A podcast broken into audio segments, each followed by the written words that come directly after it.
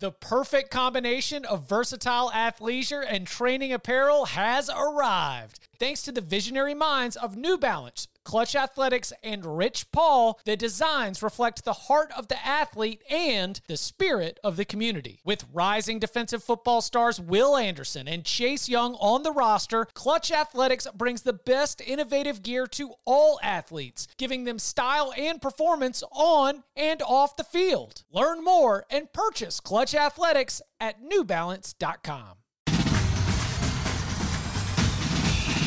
Welcome back to the Cover 3 podcast with your hosts, Chip Patterson, Tom Fornelli, Danny Kanell, and Bud Elliott. It's your call for the best college football coverage from National Signing Day to the National Championship and everything in between. CBS Sports presents the Cover 3 podcast. And welcome back to the Cover 3 podcast here on CBS Sports. That's Tom Fornelli. That's Bud Elliott. That's Danny Kanell. I'm Chip Patterson coming to you live at youtube.com slash cover three and all across the 24 7 Sports Facebook network. If you're coming and watching us live, hang out, smash that subscribe, smash that like button, come and join us in the chat. Fun show that we got for you today. We are going to be breaking down some of the toughest schedules in the entire country. What are realistic outcomes for those teams also that have some of the toughest schedules in the entire country? We reportedly have a, a new commissioner from the Big 12, and it is not the kind of, you know, internal hire that we are used to for Power 5 conference commissioners. It is not a athletic director that we have seen uh, in recent years. And so we're going to discuss that maybe what it might mean for the Big 12 moving forward. Uh, also, the ACC saying goodbye to the Atlantic and Coastal divisions. We'll get into that 3 5 5 scheduling plan, identify some teams who've got the better end of that draw um, and other takeaways. But we begin with a look at what's going on in Los Angeles. Bud Elliott, if you have been following him on Twitter at Bud Elliott3, then you have seen he is on site at the Elite 11 competition. That includes some of the top uh, quarterbacks in the high school level, especially from the 2023 cycle. It also includes some of the top quarterbacks in college football right now. I saw you were able to uh, share a little bit of footage of the the camp counselors uh, as they are uh, for the competition. Uh, they are throwing the ball around. So wanted to start with just uh, some overall thoughts, what the notebook is looking like uh, after you know what first day or yeah. one day of competition. How how are things going at Elite Eleven? They're, they're going really well. Uh, so day one is not really much of a competition. It's more just hey, here's the drills and the general things we're going to try to work on out here this week. It's really a a, a competition. I, I call day one more of a camp, and the you know, the final two days more of a competition. I, I like check in too. You, you, you, see these guys in shorts and t-shirt, and they're walking, you know, one after another, and it's just you pick out physical difference. Like, oh, okay, like yeah, so they're both 6'3", 205, but the one kid is a little more, you know, filled out looking. The other guy's got, you know, more more width to him. You, you shake all their hands. Like, whoa, okay, that that guy should be playing D end if this quarterback thing doesn't work out, or maybe the one's got Kenny Pickett hands, right? Uh, but it, there were there were a couple guys who really stood out to me. Uh, Dante Moore uh, out of Detroit. Obviously, we talked about how important that would be for Michigan to get him. Doesn't look like uh, they're going to get him. Oregon seems to be in a pretty uh, pretty prime spot there, which would be huge for Dan Lanning. I, I just thought he had such a consistent, smooth stroke. It was easy velo off, off the hand. Footwork was you know pretty clean. Just a guy that you can see being very productive at the college level. And um, he was throwing next to C.J. Stroud and Devin Leary and, and uh, Dorian Thompson Robinson and Caleb Williams, uh, all of whom just they're so much thicker than they were in high school, right? That that muscle milk hits hard. Or I guess no free ads, but uh, in, anyway, they're they're much much bigger than they were, and there's certainly a difference in the way the ball comes off uh, guys who are about to get drafted hands, but not that much difference. And he he really looked like he belonged there, and then uh, he stepped up and he hit the crossbar in the 50 yard uh, crossbar throw challenge after Caleb Williams did it twice in a row on two consecutive throws. So that's uh, that's some serious ability right there. He looked pretty good. Jackson Arnold, actually, who was committed to Oklahoma, uh, big time arm, just easy, easy velo on that kid. And we'll give some for Clemson fans here. Obviously, they missed out on Arch Manning. They kind of bailed out on that process. They hit the eject button a little bit earlier than some other uh, teams did. Chris Vizzina in person is is pretty physically impressive. That's that's a well built kid. He moves well. It's a nice group out here, even without Arch Manning, and I think there's a chance for a number of guys to step up and maybe challenge him for that number one spot if they can have a special week. If you hit the crossbar enough, do you get bumped up in your rating? Yeah, yeah, I move you from like a 99, like a 99 to a 1.0. Isn't Jaden Rashada in the house? Has, he is. Have we gotten a chance to hear from him? Was he buying? Was he buying? Uh, he. Yeah. and it, it's it, it's one of those nice Marriott. So like he, he's he's got the got the scratch for that that kind of tab. Um, I, I did not get a chance to talk to him, but I, I think Steve Wiltfong uh, did at, at check in. It he had an okay day. Uh, he certainly has a a, a big arm. Uh, look, there's four or five stations, so I'm just watching you know, one or two stations to try to rotate around. That's one of the reasons. Back when I was with SB, I was always kind of jealous of, of 247 because they would have an army of guys out here, right? 24 7 sports. And I would be one guy. I was like, I, I always have to preface my stuff. Hey, I'm trying to be out here. I go to all the events. I don't want to take any off, but I'm not getting to see every single rep of every kid. We get to see every rep of every kid because we have enough people to cover all the stations who have been doing this for a long time. But I, I don't think I would have had him in like a top five from yesterday. But again, some of these dudes do some of these drills more than others. And I, I like day two and day three for the evaluation purpose a lot better. Uh, day one is more just what's the throwing motion look like in person compared to what we saw on tape, and how does the kid carry himself? Dante Moore's recruitment. The you mentioned we've discussed the, the Michigan uh, quarterback plan and how when you weren't going to be able to get CJ Carr, CJ Carr goes to Notre Dame, then a lot more pressure was put on Dante Moore. You mentioned Dante Moore now looking like he might be, uh, Oregon is in a good position for him. What has the story of that re- recruitment been, and sort of what do you see from him uh, as a prospect? Yeah, so he he's just a very consistent, accurate player. I, I actually saw him. I think going back to my notes, either two years ago or three years ago as an underclassman in the Elite 11 Orlando Regional. Uh, and as you guys know, I'm usually not real big on quarterbacks from the state of Florida. They, I mean, except for Danny, most of them don't seem to work out. So he, he popped pretty easy uh, down here, and he's just he's very polished, but it doesn't seem like he's tapped out. Right? He, he's not one of these guys who looks like he's 28. He, he, he still has some room to grow. Oregon, I think, is in a good spot for him. Obviously, Texas A&M is in it as well. But I, at this point, I, like most of the talk out here is is Oregon. But we've seen curveballs thrown. Florida felt great about Rashada two weeks ago until they didn't. Mm.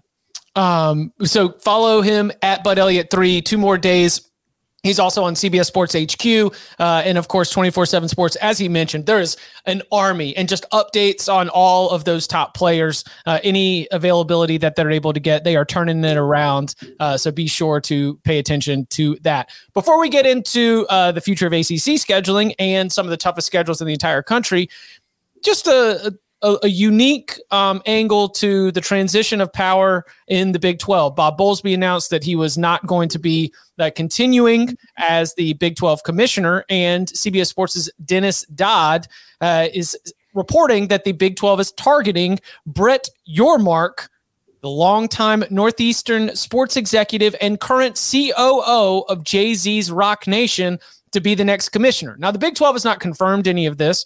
The expectation is that when Big 12 Media Days begin on July 13th, that is when we will see the Big 12 introduce Yormark as the next commissioner. But this is uh, much like you know the the Big Ten's hire, much like the Pac-12's hire. This is not our traditional pipeline that we've seen. You know, prior to being at Roc Nation, uh, when he joined as COO back in 2019. Uh, he w- spent 15 years with the Nets, uh, a job he started back in 2005 that he oversaw the franchise's move from New Jersey to Brooklyn. This is very much a, a professional move. And I, I was just curious and wanted to kick around. Do you think that the outside the box hire for the Big 12 here is indicative of what we're going to see, see at the higher levels of college sports? And is there any bonus to this for a conference that is seeing its two biggest properties in Texas and Oklahoma uh, run off to the SEC here in the next couple years? I don't even know that it's outside the box as much as it's just the continuation of the trend that we've already seen.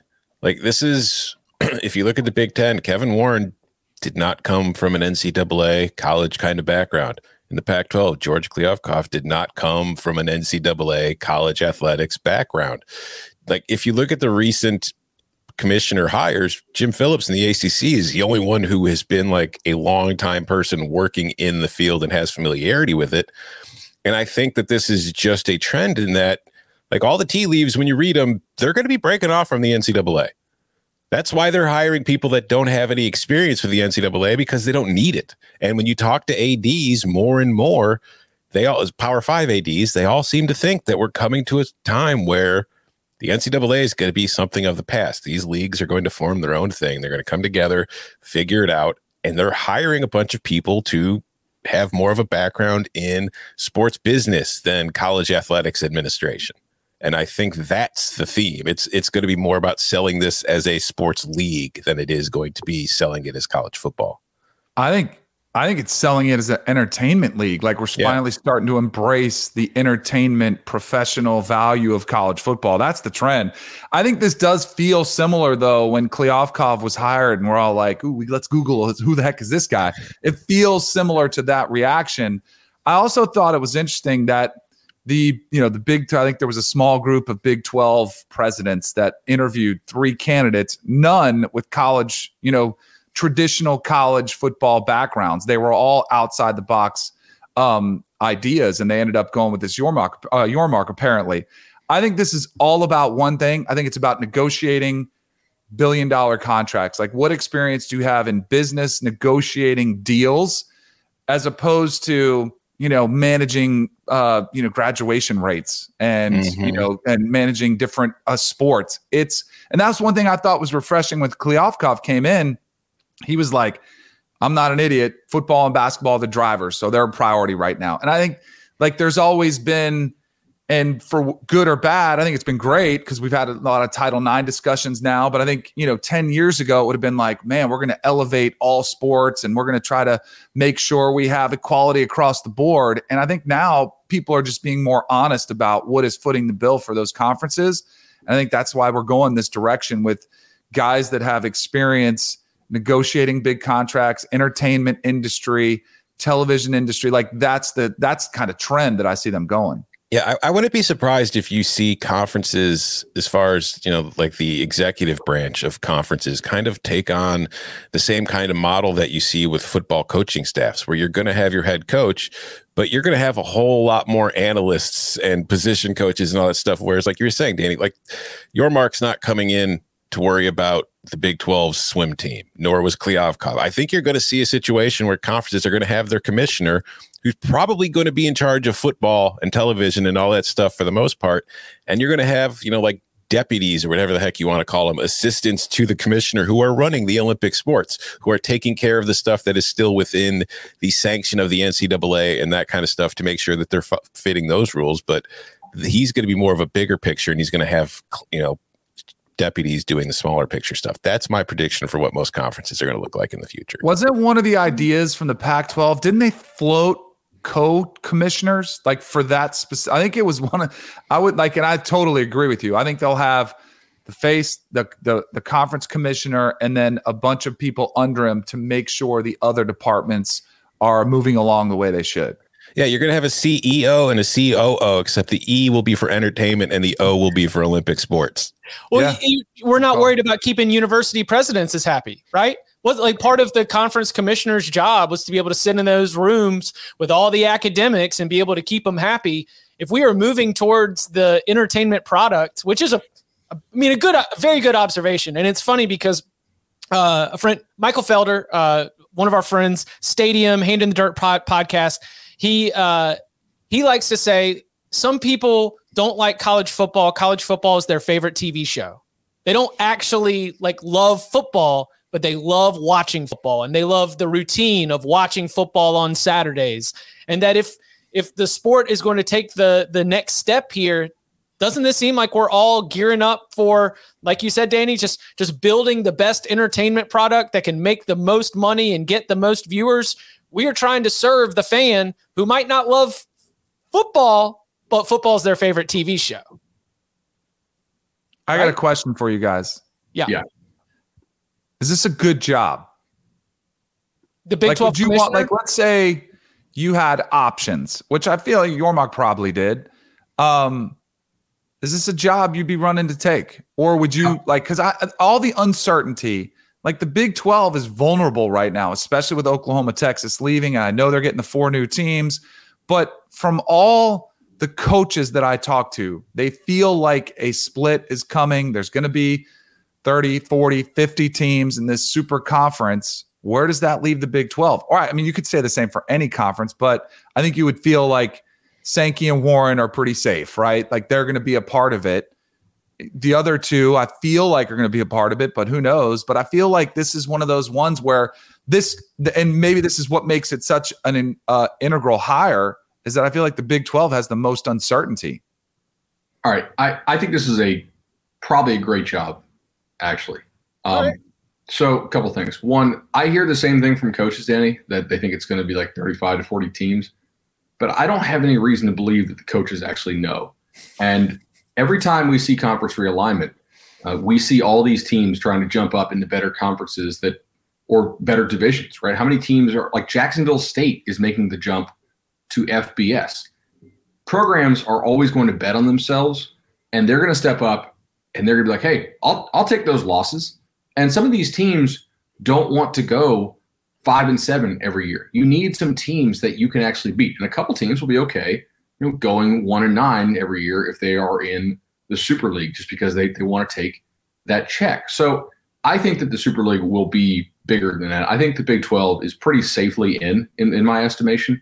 Um, and I think that's probably where you can draw the cutoff, right? The the Power Five, as of right now, plus maybe a couple independent. Notre Dame obviously would would get in, uh, maybe for ratings if you wanted the service academies to play. They don't really need the money, um, but you would be the the least talented teams in that league on average by, by a pretty good bit. If you look at the recruiting, uh, we got blue chip ratio coming out next week. Nobody in the new Big 12 is even close to being a national championship quality roster. Like they're three seasons of recruiting away at best.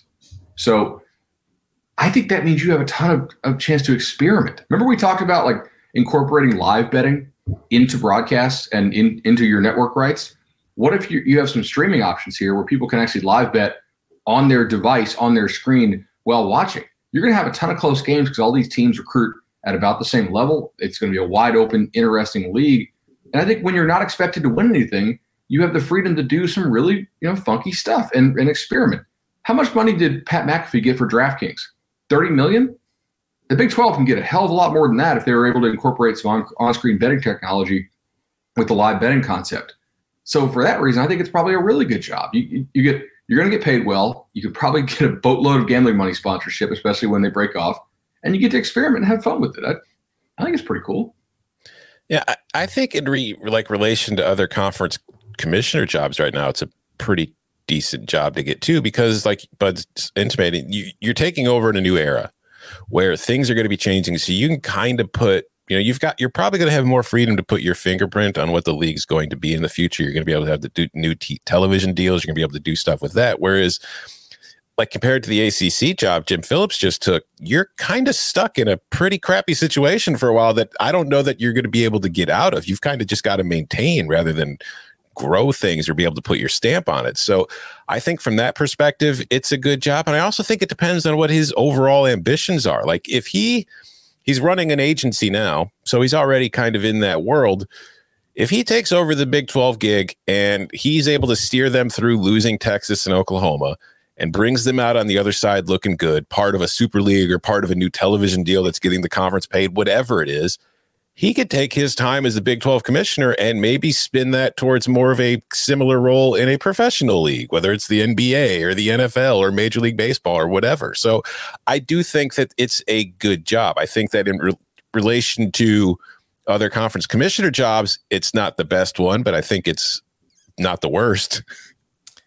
I think that uh, if he can get the state of Texas to legalize sports betting, then he will have uh, created. If if he can make that happen, well, then maybe he needs he's more qualified for just being the Big Twelve commissioner. You know, if he can get the state of Texas to legalize sports betting, then he probably deserves a lobbying role for. Speaking speaking of that, sorry about North Carolina, Chip. I know, just you know the the oh, it uh, just got voted down. I missed that. Was that a vote? Oh, it was. Watched it. It was it was fantastic. They cited a point shaving scandal from the Dixie Classic in the early 1960s. The Dixie Classic was when you'd start every college basketball season with NC State, North Carolina, Duke, and Wake Forest all playing this like exhibition against each other. And it might have counted for the records, but the point was there was a point shaving scandal. But because that happened 50, 60 years ago, we're not going to do it. And also, somebody came through and they eliminated, like at the very end, they eliminated college sports entirely. They said, okay, I'll vote for the bill, but only if it's professional sports. And then you're just leaving millions and millions of dollars in a sport, in a state that loves college sports. So I love people. I don't think it's happening. I, I, I love that we're on this show every week talking about guys getting eight million to go play quarterback somewhere, and the people that are doing the law still think that these are like like this. What about the sanctity? They could get to these poor children and force them to throw games. It's like, dude, they've already no. It's like the same thing with professional sports. How are you going to convince a guy making thirty million a year to throw a game for three hundred grand? exactly. Also, uh, do you know where does a pretty good job of detecting uh, game and match fixing scandals? The bookmakers? Yeah. Well, right. Exactly. So who do you think is more likely to throw up a red flag and say, hey, something's weird here? DraftKings, who is like a couple billion dollar company, or the guy I meet outside of Macy's to get to get an envelope, right? Like right, that because that that's kind of what you got to do right now. DraftKings or whoever Caesars, uh, obviously we probably should cite our sponsor. Uh, they're more likely to, to detect irregularities in betting patterns. Like, hmm, I wonder why everybody who never wins money in our casinos are betting on this four to one underdog for the upset. That's kind of funky. Whereas if you have a bunch of shady, unregulated bookies out there who are not communicating with each other, they might see some weird line movement on their screen, but they don't have a, a true network, so they really can't throw up the flag and say, hmm, "Let's pull this." Something's weird nearly as fast as they can in Europe. Like there's still match fixing that goes on, especially in, in tennis, because it's almost impossible to prove unless you have receipts of it. But they catch that stuff a lot more than I think we can do in the U.S. because they're more fully regulated market. Very listen. You're uh, maybe next session. Maybe we'll wait until after the midterms, see what kind of shakeups we've got uh, in the state house, and see if it ends up coming back. All right. Before we get to the toughest schedules in the entire country, the, a bit of scheduling news came down from the Atlantic Coast Conference. The ACC announcing that after 2022, Goodbye, Atlantic Division. Goodbye, Coastal Chaos. They are moving to a one division format. It is, uh, as they discussed in their spring meetings, the 355 scheduling plan. What does that mean? Every single team in the ACC, all 14 of them, they have three primary opponents that they will play annually, alternating home and away. But then here's the thing that I think a lot of fans are excited about you know the rest of your eight game schedule will have five teams that are not your primary opponents one year. Then the next year change them out for another five. So what does it mean? It means that when uh, a player is at a college football program if he is there for four years then across those four years with the 355 rotation he will get to see every team in the acc and get to see every team in the acc both home and away the one division, of course, uh, you know, gives us an opportunity, probably sets up the ACC to have the best possible ACC championship game. There's also maybe a couple takeaways from the draw and the the primary opponents who did or did not get assigned to all these different teams. Uh, before we hit the break, wanted to see what everyone thought about uh, the three five five uh, schedule announcement, but then also the primary opponents as they were assigned.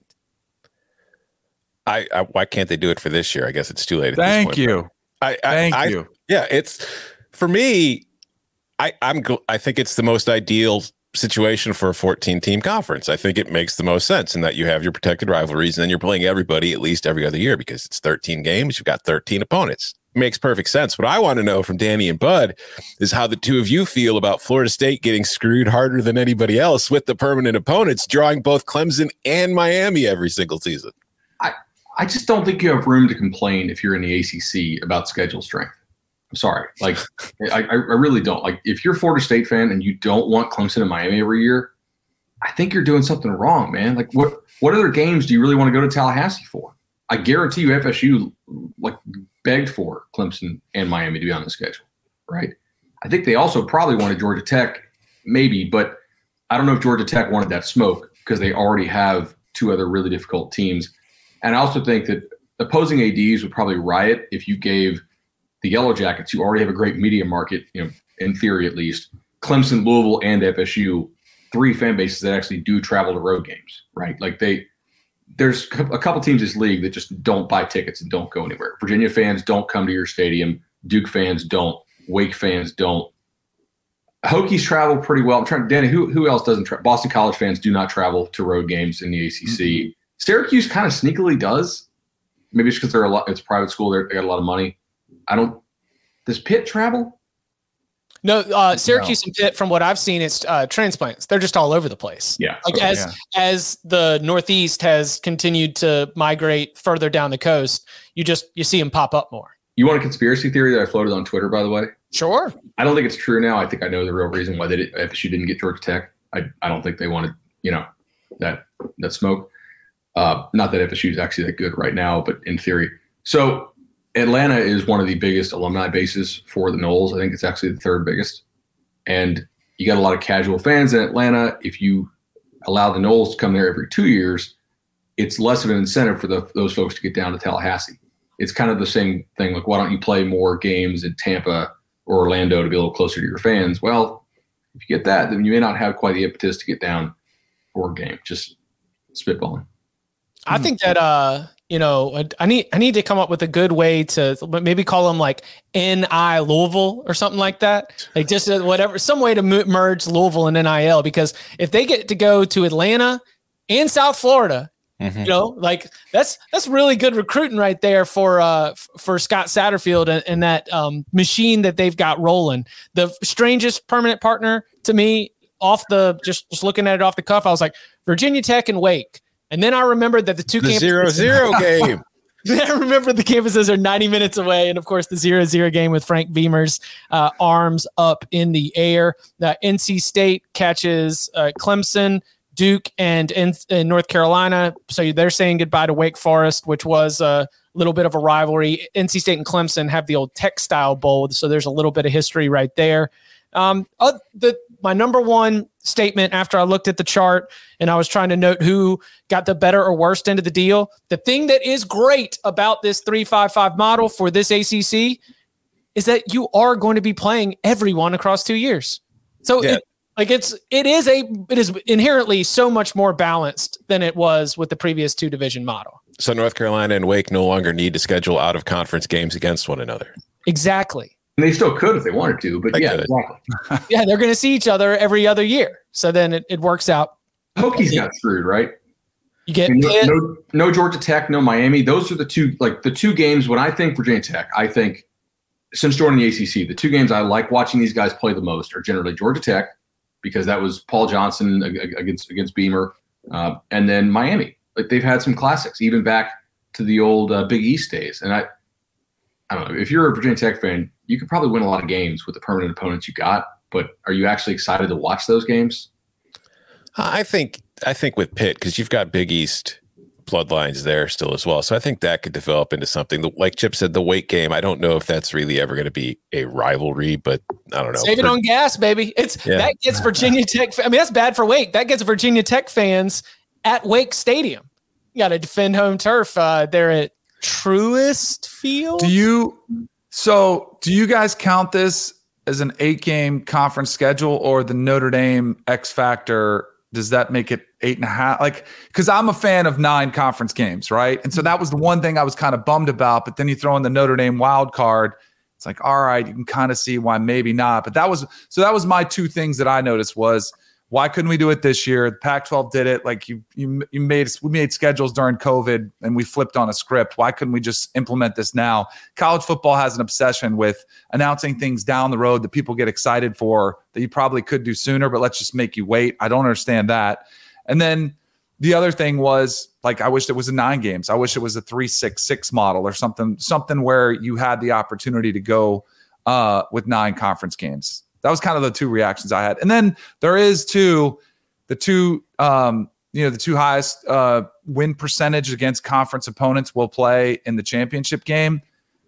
Uh, that to me, there's going to be something that happens that the ACC is going to get mocked over it. You know, you can just envision it happening now where one of these teams with the weaker ones is going to be undefeated in conference and then they're going to lose three out of conference games and they're going to be playing the championship game. And, you know, a Clemson, Florida State, or Miami are going to, you know, have played each other and have more losses in con. There's just something's going to happen with that. With anytime I, you see that. I agree, Danny, but I will say, do you what do you think is is going to happen more often? That the best two teams don't play in this model or the best two teams don't play in the old model? Because I would argue the old model because very frequently the best two teams in the ACC were in the same division, and it was the Atlantic. It was 11 to 14. Clemson and Florida State, if you were to power rank them, there was a four to five year run where whoever won that game was going to represent the division, but the other one was going to go to the second best bowl because they were the second best team. And there are some years in which not only was the second best team in the ACC in the same division, there were some years in which the third best team was yeah. also in the same division. That's the what kind if you just went with the highest ranked? You know, according to the college football playoff. I think that's how they'll do tiebreakers. Well, the problem with that is that, and I agree, maybe for a tiebreaker, but you made the point, Danny. What if somebody goes 0 and 3 in the non con?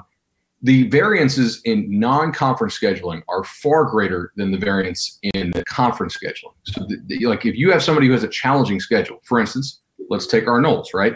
They play Florida and LSU this year if you had this three three three you know five three five five model, kind of this is going to be confusing, man. Three three five three five five sounds like a defensive right. alignment. If you had FSU's non-con schedule this year, right, and they play Louisiana, the defending Sun Belt champ. Let's say they go one and three or two and two of those, but end up having a really nice conference season. And then somebody who plays a bunch, you know, four slappies goes four and zero. Oh. They're going to be higher ranked. Hell, they could be higher ranked and have, like lose the head to head. So I, I think you go head to head as the first tiebreaker. I would hope. I, I haven't looked at the rules. I've been out here in LA, but hey, the ACC champion lost a home game to Western Michigan last year. It's true. Yeah, exactly. but then they hit the gas. You know, took down Clemson, and before you know it, Pat Narduzzi and the Pitt Panthers are ACC champions for the first time. Oh, one last thing about this: 23 through 26, that's all they did. When they did that big grant of rights agreement, they tried to show you the scheduling model out to 2036. I think they learned their lesson. Mm-hmm. We're not going to be doing this 20 years in advance. We're going to give you bite sized portions. And that should also take us right up into the introduction of the new college football playoff or the next era of college football. So we're only only doing baby steps here. So it does look like uh, the ACC has at least learned its lesson on that front. Well, Bud just mentioned Florida State having one of the toughest schedules in the ACC. I, I, definitely agree with that. Do they have one of the toughest schedules in the entire country? Where do we find the toughest schedules in the entire country? We'll get into that and more next.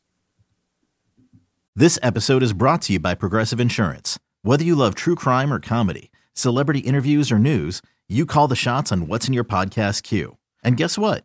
Now you can call them on your auto insurance too with the Name Your Price tool from Progressive. It works just the way it sounds. You tell Progressive how much you want to pay for car insurance, and they'll show you coverage options that fit your budget. Get your quote today at progressive.com to join the over 28 million drivers who trust Progressive. Progressive Casualty Insurance Company and Affiliates. Price and coverage match limited by state law. Robert Half research indicates 9 out of 10 hiring managers are having difficulty hiring. If you have open roles, chances are you're feeling this too. That's why you need Robert Half. Our specialized recruiting professionals engage with our proprietary AI to connect businesses of all sizes with highly skilled talent in finance and accounting, technology, marketing and creative, legal, and administrative and customer support. At Robert Half, we know talent. Visit RobertHalf.com today back here on the Cover Three podcast. Want to, uh, as we you know continue our preparation, win totals again. Uh, as long as enough people subscribe, we may or may not start releasing them July 11th. Uh, we might just hold them off and make you work even harder for them. But the current plan is that we are nearing the beginning of win totals. And as you've heard from our analysis over the years, a big part of that is breaking down the schedule and what kind of draw you get. Where are your home games? Where are your away games? What does your non conference schedule look like? So we're going to start with a, a very big picture approach to this. We wanted to break down some of the toughest schedules in the entire country and then also maybe even look at what the best case and worst case scenarios are for some of these teams. So, Bud, did you run your numbers? I, I, did look at the numbers a little bit here. Yeah. Um, you want to get us? To, why don't you turn the spotlight somewhere, and we'll uh, and and we'll go ahead and and start to break it down. So I think a lot of this depends on what type of team are you facing, or, or what type of what type of team are you?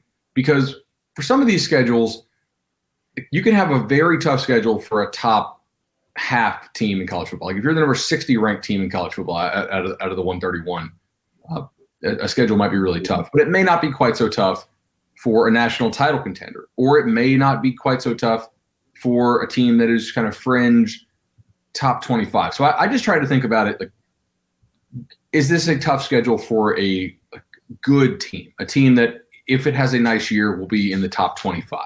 Just kind of a happy medium there. Uh, and to me, the, the one that really stands out uh, by quite a lot is, is Auburn.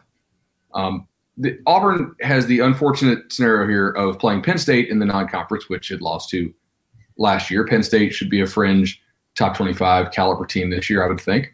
Uh, they have to play LSU, they have to play Alabama, they have to play Texas A&M, Ole Miss, Mississippi State, Arkansas, because they're in the SEC West. However, their cross opponents are also very difficult this year. They have to play uh, Georgia from the East, which that's kind of the formula. If you're an SEC West team and you play Georgia every year and you schedule a big time P5 non conference, you have a really good shot of rating number one on my list of the most difficult schedules. And their uh, their other opponent from the East is, I'm blanking on, oh, Missouri. Missouri. Okay. Auburn better start hot because I their closing here is very, very difficult. So they start Mercer, San Jose State, which we're probably not going to do Mountain West Conference specific episode win totals because this is a business. But I think San Jose State's probably pretty good, like w- within that league. They're not going to pick them to win the league, but that's that's my number four team in the Mountain West. So that's not a cakewalk. They're not going to beat Auburn, but if Auburn is looking ahead to, to Penn State, they could give Auburn some trouble. Uh, then, like I said, Penn State, Missouri, LSU. You better start four and one there because then here it comes at Georgia, at Ole Miss, bye week, gonna need it. Arkansas, at Mississippi State, Texas A&M, host Western Kentucky, which you won't lose, but that's not really an SEC SoCon Challenge week type game. You're gonna have to play. How long before that game is put away? 40 minutes. They're going to throw the ball a million times. It's going to be a five hour game. You're pretty tired legs. And then you got to go play on the road at Alabama. So um, Auburn's my number one most difficult schedule for a for a decent team to play. I think that it is so um, it, the fact that so many of the teams that I've identified as having some of the toughest schedules in the country also happen to have first year coaches or coaches on the hot seat or coaches desperately in need of like uh, a big step forward season is absolutely brutal because mm-hmm. Brian, Bryan Harsin's at the front of this. What is a realistic expectation for Bryan Harsin when you do have those games? Because Penn State, if just like as we're sitting here breaking it down, I even with that game being at home, I'm probably going to pick Penn State to win that game. Um, LSU, a huge question mark. Georgia's definitely a loss. Ole Miss, I tend to go the Rebs way that way. At Mississippi State, very tough. Texas A&M. I mean, this is a team that might not make a bowl game, even if they have a decent quality team. I don't think they are going to make a bowl game. I've got them at five point six. Yeah. So that's hey, Bryan Harsin. we're not going to fire you despite all this, you know, your, your trip to Mexico, you know, you were able to, to hold down and weather the storm. But here's a schedule where getting to seven wins, which could in an for any Auburn football coach be viewed as like a come on, seven and five wasn't good enough. That's not going to cut it. Like seven and five would be a great finish, in my opinion, for this schedule. If they get to seven and five, extend Bryan Harsin. Yeah, that's my honest to God reaction. Know they won't. Schedule. No, it'll be done. You know, it'll be. They're looking for the reason. so I looked at automatic their, losses. They yeah, two right. What Auburn? Auburn has Auburn has two games in which they're going to definitely be double digit underdogs and you know maybe three touchdown underdogs. Are you saying Ole Miss and Alabama? No, at Georgia and at Alabama. Georgia. Georgia, they Alabama, took, Miss, they took Texas Alabama. I can hear the Auburn fan. We took Alabama to overtime last year. You think, like, you think they'll be double digits at at Ole Miss? it's the week after Georgia. That's a good point. Yeah. and it's it's also on the road. So it's like you start with Mercer and San Jose State, which I think they'll win both. I think Penn State's a coin flip. I think Missouri they should win. I think LSU is a coin flip. But then you're on the road at Georgia. Then the week after you're on the road at Ole Miss, that's like you know, that's what seven games in a row, and those are games six and seven. So if you're banged up and you're playing those two road games, he and you're going to be banged up after Georgia. Let's be real. All right, I, I know I was kind of indignant at the idea that they would be double digits at Ole Miss, but I actually have them eight point seven, so it's not that. Yeah, it's not that. It's not that far off. Yeah. All right, Danny, who who do you want to turn the spotlight on? Some of the toughest schedules in the entire country. So I know I know it's not going to do much for our numbers, um, but so I, the way I did this is I looked at anybody who played Alabama, Georgia, or Ohio State like that because a lot of these schedules, like a lot of people, you know, tough divisions or whatever. And I think then you look at the SEC West. All right, whose crossover games are Georgia, and you look at that's why Auburn's a, a perfect example. But Georgia Tech, and you mentioned there earlier, Geoff Collins. Good luck to you, Georgia. Obviously, rivalry game they play at the end of the season every single year. Start off with Clemson, where I think they're a twenty, you know, plus point underdog. Then they better win the next one against Western Carolina. Ole Miss having the year that they had, they play. Then UCF on the road is a tricky spot. Pitt defending conference champs on the road. Better win Duke. Virginia, I'd say, is a toss up at Florida State, at Virginia Tech, Miami at home, at North Carolina, at Georgia. Like again, we're not in the business of firing coaches. Geoff Collins, three, you know, back to back to back, three win seasons. What's their win total going to be? Like, is it two and a half? Is it three and a half? Is it something like schedule makers in the business of hiring coaches? yeah, so, exactly. like, they are in that position similar to um, like Georgia Tech has Clemson every single year. It has always been one of their permanent cross division opponents. Will continue to be in the new scheduling format. You mentioned Georgia every single year. They are always going to have a difficult schedule in, in these ratings because of that. And to your point, Ole Miss and at UCF are two top 25 teams. Like, and then the way that it breaks down for Georgia Tech, four of the final five games are on the road. So if things have gone poorly, what you got in that locker room? Like how how are you connecting and, and how are you able to rally this group? And as as you laid out right there, Danny, very well. Um, the those final opponents, which include closing things out with at North Carolina, at Georgia, I don't three straight three win seasons for Geoff Collins. I think that three wins against this schedule is an expectation. Yeah. what what is successful? If you're if you're the AD and Collins comes into your office and he says, "Hey, what do I need to do to not get fired?" How many wins do you have? Five would be a massive success. But that's the thing. He's has he won more than three games yet in a single season? No. And this will be year four. Not in not in uh not at Georgia Tech. He did at Temple. I think that it's that so he, oh, they open with uh, you know Clemson, Ole Miss, UCF, probably starting one and three. I think that I look at Pitt, Duke, Virginia. it's at FSU, at Virginia Tech. I don't know. Duke and Virginia beat Duke and Virginia at home. That like, if you, you can do that. do that, beat Western Carolina and maybe get one more, then that I think that would be expectation. Like compare yourself to the other teams that are kind of in your neighborhood of the ACC. But I mean, if I'm Georgia Tech's AD, and again, we're not in the business of firing coaches, but he's been there for three seasons. If I'm in year four, and it's like, hey, just beat Duke and Virginia at home, and you're good.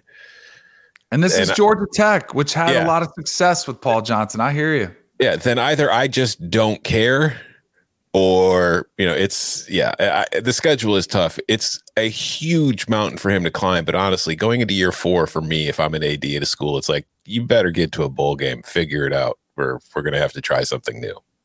When, when's the last time Geoff collins tweeted? Right? Like this is the is it September 4th, 2021, he had a retweet, I think. I'm trying to look like look no, I'm serious. Like like remember when he came there, he had all don't call this. me out for this. I hope I don't get investigated for a little I tweet. He he had all he had all all this hype. He was, you know, it's it's Waffle House, the A, all, all this stuff. Now their juice is just gone. Mm. On, on like kids are not talking about them on the recruiting trail. It's it does feel like dead man walking, and the schedule just doesn't help, obviously. Tom, where's uh where, where would you like to turn our attention? Uh, I'll I'll go to the Big Ten because I did just rank the Big Ten strength of schedule for for the CBSSports.com this week. I do want to start off by saying though that this is a very inexact science because like Bud, you you used your ratings to do this. I used my ratings to do the Big Ten, although I added some tweaks for like games before, you know, games after a bye, how many games in a row you've played, blah, blah, blah, yada, yada, yada. But just just for an example, Barrett Sallee did the SEC strength of schedule for us this week as well, which you should go read at CBSSports.com. And Auburn is the toughest schedule in the SEC. But what's funny to me, and I mentioned this in our group text before the show, he's got Ole Miss ranked as the 14th, the easiest schedule in the SEC. But if we go to 24 7 Sports, Brad Crawford a few months ago ranked the most difficult schedules in the country. He's got Ole Miss as having the 11th most difficult, and Barrett's got him as the 14th most difficult within their own conference, which goes to show it's not an exact science. But, anyways, in the Big Ten, I think based on my ratings, Maryland has the toughest con- schedule in the conference. It's got two killer stretches. Like the non con starts with Buffalo and then at Charlotte, which is really at Jerry Richardson Stadium, home of the Carolina Panthers, which I think are going to be wins. But I think their third non conference game against SMU that's going to be a difficult one simply because Maryland doesn't really play much defense. So that's probably going to be shootout kind of coin flip game. But where it really gets difficult is they start conference play at Michigan and then they get Michigan State. Then they get a few coin flip games against Purdue, Indiana, Northwestern, and they get their bye. And then this is November for the Terps at Wisconsin, at Penn State, Ohio State, and then you finish up with Rutgers. But by the time you get to that game, you might be dead. So you there's no guarantee you're going to win that game. So when you're in the Big Ten East and you've already got to play Michigan State, Michigan, and Penn State, drawing in Ohio State, drawing Wisconsin on the road from the West is just mean. So Maryland's in a tough situation. But I think the more important schedule in the Big Ten as far as difficulty, Ohio State Mm. Finished second. And it's when you look at this, they open the year with Notre Dame in Columbus. Now, I don't think Notre Dame is going to be a playoff team this year, but it's still Notre Dame. It's still not going to be an easy opponent. And we saw what happened last year against Oregon, kind of killed Ohio State's playoff hopes in the end. Arkansas State, not worried about. Toledo, I'm not worried about, but Toledo is probably one of the two. I would say there's if Toledo wins the MAC this year, I don't think it would surprise any of us. So that's a decent non-con game. But then you get Wisconsin, a, a, draw from the West in Columbus, Rutgers. You're at Michigan State. You have your bye. Then you get Iowa from the West before you're on the road against Penn State. And then you're on the road against Northwestern. And then you finish with Indiana at Maryland, Michigan. So you've got your Big Ten East schedule where you get Michigan State, Penn State, and Mich- and uh, then Michigan, that the other Michigan one that I didn't already say. But then you're drawing both Wisconsin and Iowa from the West. Then you're adding Notre Dame in non-conference. Like that's what one, two, three teams on your schedule that have been to the college football playoff before a team that's the perennial favorite in the West, a Michigan State team you know, it's taking a step forward, Iowa, it's a perennial favorite in the West, Penn State, which I think is due for a bounce back. Like, I think Ohio State's going to go 11 and 1 at worst, but that's still a really tough schedule for somebody who is, you know, expected to reach the playoff to face. So it's like if they lose twice, it's not going to be a shock to me. It's so interesting that Ohio State still is able to do that because Ohio State, in terms of strength of schedule, if you wanted a tough strength of schedule, has the advantage of not playing Ohio State. Mm-hmm. Like inherently, because Ohio State can't play Ohio State, they are missing uh, one of the toughest opponents, the toughest opponent probably from a ratings perspective in the Big Ten. I I wanted to turn the spotlight on Notre Dame. I thought I think Notre Dame has one of the toughest schedules in the country, and a lot of it starts with the fact that they are in the shoe right there on September 3rd in prime time against Ohio State. That schedule also includes finishing the year on the road at USC. Ohio State, USC. Oh, yeah, by the way, Clemson's coming to town on November 5th. I mean, I think Notre Dame under Marcus Freeman year one could have a great team, go nine and three, and be looking up as they're playing in the New Year's Six Bowl, and their three losses are to three college football playoff teams. Like this is a very, very difficult schedule that also includes uh, a road trip to North Carolina at the end of September. The rest of the road games are much more manageable as it really is just a neutral site against BYU. Could be tricky. and then they're going to go uh, to play Syracuse in the dome. Home draw: Marshall, Cal, Stanford, UNLV, uh, and then they're going to Baltimore to play Navy. Notre Dame has uh, a claim that they are always putting together one of the toughest schedules in the country. You always are going to have some of those traditional games and, and a couple of times a year where Notre Dame is going to be a heavy, heavy favorite. Yet every year they end up near the top of the strength of schedule ratings. I think that Notre Dame, again, Ohio State, USC, Clemson, and then a couple tricky spots there. This is a team that could be playoff caliber on in a vacuum on a neutral field, and yet wind up eight and four, nine and three at the end of the season. Yeah, one of my favorite like college football fan narratives that you hear every year is that Notre Dame plays an easy schedule, and Notre Dame never plays an easy schedule. it's like, oh. yeah, they they have some games like it's like they think because they play Navy or they'll play UNLV like it's an easy schedule, like the other programs in the country aren't playing bottom tier teams and non-con and in their own conference. It's like year in and year out, it might not be the most difficult, but Notre Dame never has an easy schedule. I, I'm not sure there's a schedule in the country that offers more potential variance in terms of opponent quality. I, have looked at this thing and I, I've not bet Notre Dame's win total like my personal stuff yet, but there are so many teams here that I think could be a good bit better than people think, or could also be a lot worse than people think. Ohio State is not one of those teams. I'm pretty sure Ohio State is, is really good, but I, I don't know exactly what to make of Marshall this year. They lost their quarterback, Grant Wells, as a transfer to the Hokies. Is Cal going to have an offense? Because if Cal has an offense, that's a, a, game that if Notre Dame plays its C game and Cal plays out of its mind, they could win even in Notre Dame Stadium. How is UNC? Are they actually a post type sleeper? Is their strength program any good? Are they going to get pushed around like they did last year, or do they just get pushed around because they were a bunch of young guys and now they have another year in the weight room and they're okay? I think BYU is probably pretty good. Uh, like Notre Dame, they I think they're favored there, but they're not. You're not laying more than a touchdown in Provo. I I don't think. I think Stanford's going to suck, but they do have Tanner McKee. Maybe they are a little better than I realized. UNLV, I actually think, is a really uh, improved team, one of my most improved teams in the country. I think they're doing a really nice job building their roster. And I think for the first time in a long time, they will not be bottom four in the Mountain West. Um, they actually might be better than Wyoming, too. Uh, Syracuse, I am down on Syracuse. David Hale actually likes Syracuse quite a bit this year, and he covers the ACC, and I respect his opinion on ACC teams a lot. So there's a lot of disagreement. Navy probably still a year away.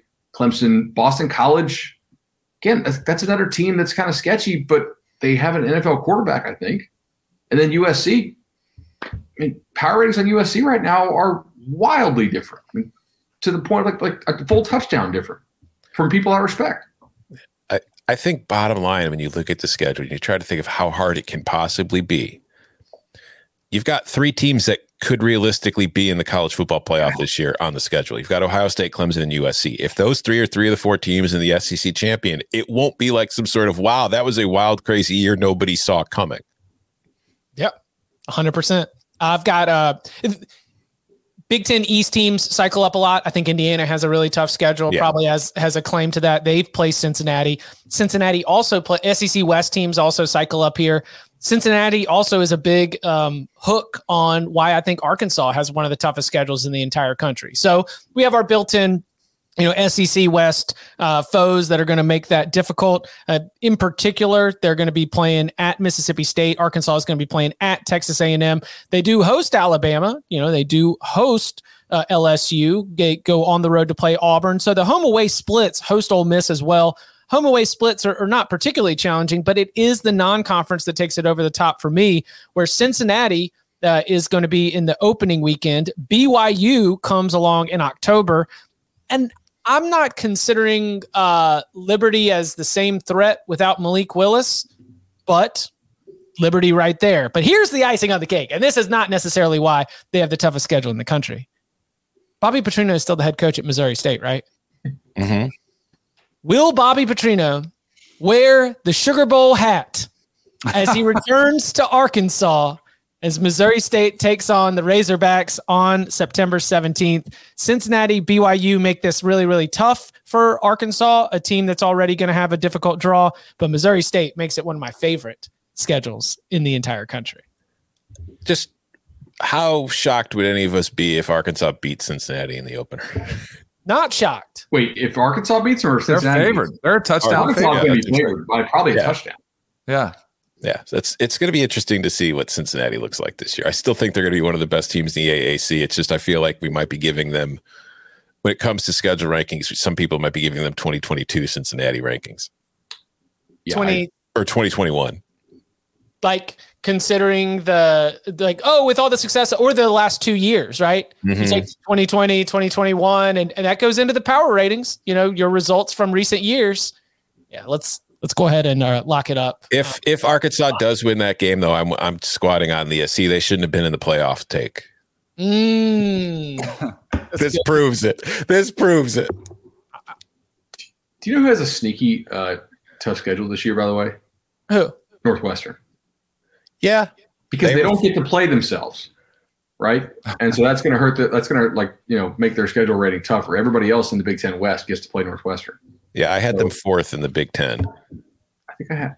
Yeah, my Big Ten is very clustered at the top because it's it's essentially Not if you're in the West, difference. Mhm. like if you're in the West, do you dodge Ohio State or not? If you're in the East, it's do you get Northwestern or not? Basically, Yeah, and Northwestern does not dodge Ohio State, and they also get Penn State on top of it, and they also get Maryland on the road because this year the East with the crossover, it's their year to get two home games compared to they they flip flop every year with their nine game schedule. So yeah, you're you're drawing Ohio State, Penn State, Maryland. You get Wisconsin at home, but you've got to go on the road for Iowa.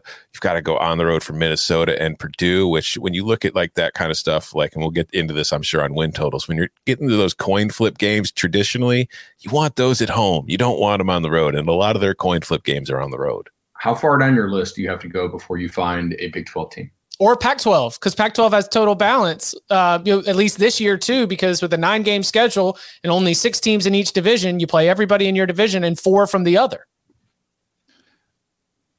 See, that's the the Oregon popped up for me because the George, like I was looking at Georgia's opponents. All right, let's see what Oregon does. Oregon schedule, that one's tough. BYU is a tricky game, but then it's like the rest of the they have Utah at home, Washington at home. So I couldn't justify putting them anywhere in this conversation, even close.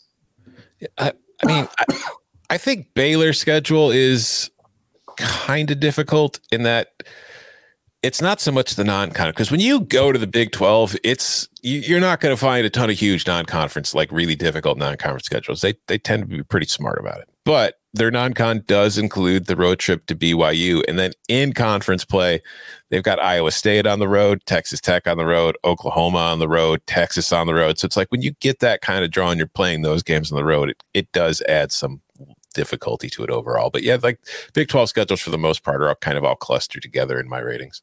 Texas. I I, have. Oh, sorry. Go ahead, Chip. I was going to say Texas is the toughest in the Big 12 for me. You got Alabama, um, UTSA, which is good, and then ULM as uh, is, is the most favorable one there. There's no FCS team like you find on a lot of Big 12 schedules. Ah, ULM. but but UTSA, while they're, I'm not expecting UTSA to run back the amazing season they had last year. That is still a very very difficult challenge for the Longhorns. And so the presence of the Tide and UTSA, where it's at right now under Jeff Traylor, I've got them as probably the toughest in the Big 12. I get that, but what's their toughest road game? At uh, the neutral, oh, at uh, Oklahoma State, at Oklahoma State, at Kansas State, back to back is. But there's a bye Tricky. between them. Oh yeah, yeah, that's true. Yeah, I, I, their schedule's tough. It's just it could be a lot tougher. I think. I mean, Alabama. Once you get after Alabama, then the Oklahoma game, I feel like it's kind of downhill for the most part. I, I, uh, I actually between those two conferences, um, I, I agree with Texas, but I- I think Stanford actually has a sneakily tough schedule, which is probably not what David Shaw wants to hear this year. Uh, Another they coach doing the all needs a power good five season. thing again? So they play Utah, Oregon, and USC in the Pac-12, which I, Mhm. I don't know what y'all's power ratings look like. It's kind of the mystery of the show. We'll, we'll talk about it in win totals, but spoiler alert, those are my three top teams in the Pac-12. And then they also have to throw Notre Dame on there, and they and they play BYU.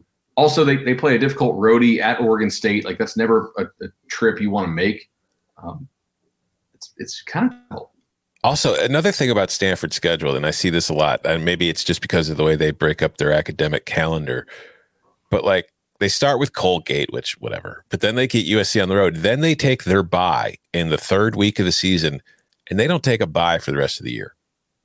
Mm, no, and that's that- just bad scheduling in my mind because you need time off later in the year to recover. I mean, that one of the really bad uh, Clay Helton USC seasons ended that way. They I think like, USC, yeah, their schedule might be similar that way.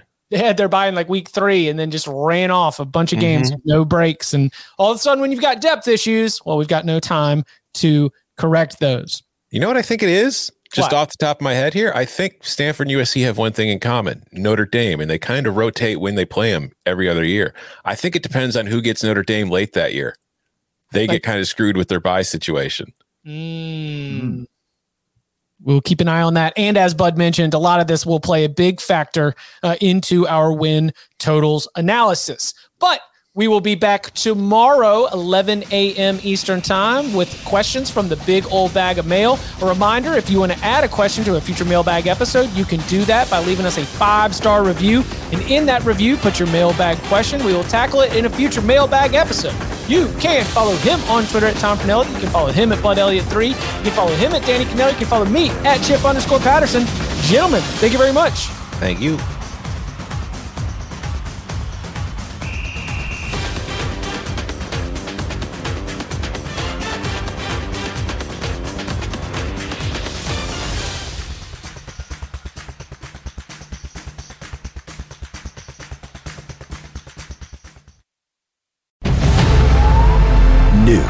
CBS Sunday. You collect rewards, right? This is how I make my living. When something is lost, everyone's looking for something. He finds it. You strong swimmer? So so. So so. So so's okay. Justin Hartley stars. How you survive, you make quick, smart decisions, and you never let panic take the wheel. Sounds cool. It is cool, actually. Very cool. Tracker. New Sunday on CBS and streaming on Paramount Plus.